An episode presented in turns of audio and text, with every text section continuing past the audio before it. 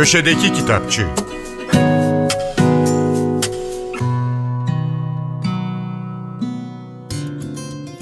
Merhaba, ben Adnan Bostancıoğlu. New York Şehir Üniversitesi tarih profesörü Ervant Abrahamyan'ın Darbe 1953, CIA ve modern Amerika Birleşik Devletleri-İran ilişkilerinin kökleri isimli çalışması Türkiye İş Bankası Kültür Yayınları'ndan çıktı. Kitabı Türkçe'ye Zeynep Rona çevirmiş. Evet, kitabımızın ismi Darbe 1953. 1953'te ne olmuştu? 1953'te İran'da Başbakan Musaddak'ın seçilmiş hükümetine karşı CIA tarafından tertiplenen bir darbe yaşanmıştı. Sebebi de Musaddık hükümetinin İran petrolünü millileştirme girişimiydi. Darbenin hem İran'ın hem de tüm Orta Doğu'nun kaderi üzerinde belirleyici etkileri oldu. Hatta kimi tarihçilere göre söz konusu darbenin sonuçları ta 1979'da Hümeyni'yi iktidara taşıyan devrime kadar uzanıyor. İngiltere ve Amerika Birleşik Devletleri gizli servisleriyle ile 7 kız kardeş diye bilinen dev petrol şirketlerinin Musaddık'ın petrolü millileştirme yasası karşısında nasıl paniğe kapıldıklarını, bunun diğer petrol üreticisi ülkelere örnek olmasından nasıl ürktüklerini, İran içindeki geniş işbirliği ağlarını gözler önüne seriyor Darbe 1953 isimli çalışma. Yeri gelmişken belirtmeden geçmeyelim. Elbette İran'daki darbe CIA tarihinin tek örneği değil. Hatta CIA tarihi bir bakıma az gelişmiş ülkelerde tezgahlanan darbeler tarihi olarak da okunabilir. Bizdekiler de dahil. Ervant Abrahamyan kitabını British Petroleum, İngiltere ve Amerika Birleşik Devletleri Dışişleri Bakanlıkları arşivlerinden çıkan yeni belgelere, ayrıca dönemin İranlı siyasetçilerinin hatıralarına ve söyleşilerine dayanarak kaleme almış. Darbeyi soğuk savaş bağlamında ele alan geleneksel yorumlara karşı çıkan Abrahamyan konuyu emperyal güçlerle yükselen ulus devletler arasındaki mücadele çerçevesine yerleştiriyor. Sadece dünün değil, bugünün uluslararası ilişkileri açısından da aydınlatıcı eser hakkında zamanımızın önde gelen düşünürlerinden Noam Chomsky, çağdaş dünyayı anlamak konusunda çok büyük bir katkı yorumunu yapmış.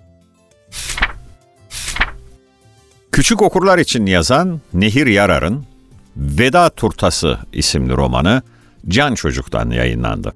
Hikayeyi Gözde Eyce resimlemiş. Nehir Yarar Veda Turtası'nda hayattaki umulmadık değişimlerin insanı bazen hayallerine ne kadar yakınlaştırabileceğini hatırlatıyor.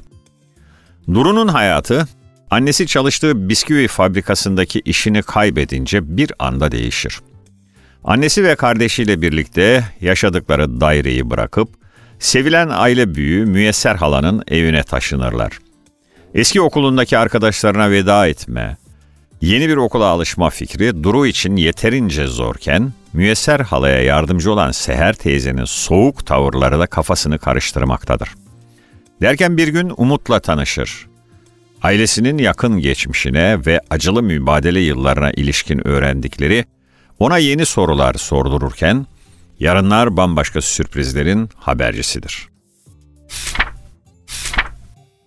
Emel Aslan'ın ilk öykü kitabı Suç ve Bela Öyküleri Itaki'nin Pangea kitaplığından yayınlandı. Bilirsiniz Pangea polisiye, gerilim, korku ve benzeri türde kitaplar yayınlar. Emel Aslan 1975 Antalya doğumlu. Orta Doğu Teknik Üniversitesi'nde çevre mühendisliği okudu.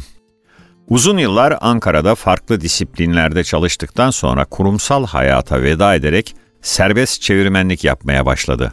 Kendi deyimiyle yazı çizi işlerine bulaştı. ODTÜ yayıncılık için çeşitli kitaplar, devlet tiyatroları, şehir tiyatroları ve özel tiyatrolar için tiyatro oyunları çevirmeye ve yazmaya başladı. Bir gün yolu Türkiye'nin ilk polisiye E dergisi Dedektif ile kesişince kendisini suç, gizem ve gerilim öyküleri yazarken buldu. Dedektif dergi ve Herdem Kitap polisiye serisi için editörlük yapmaya başladı. Türkiye Polisiye Yazarları Birliği üyesi oldu ve birçok kolektif öykü seçkisinde yer aldı.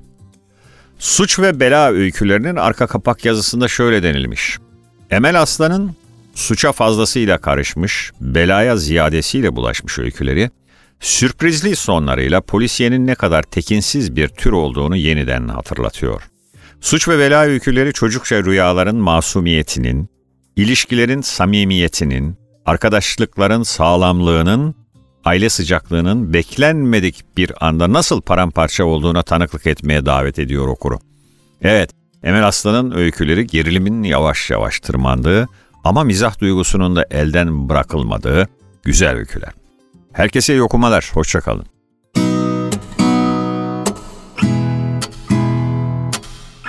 Köşedeki Kitapçı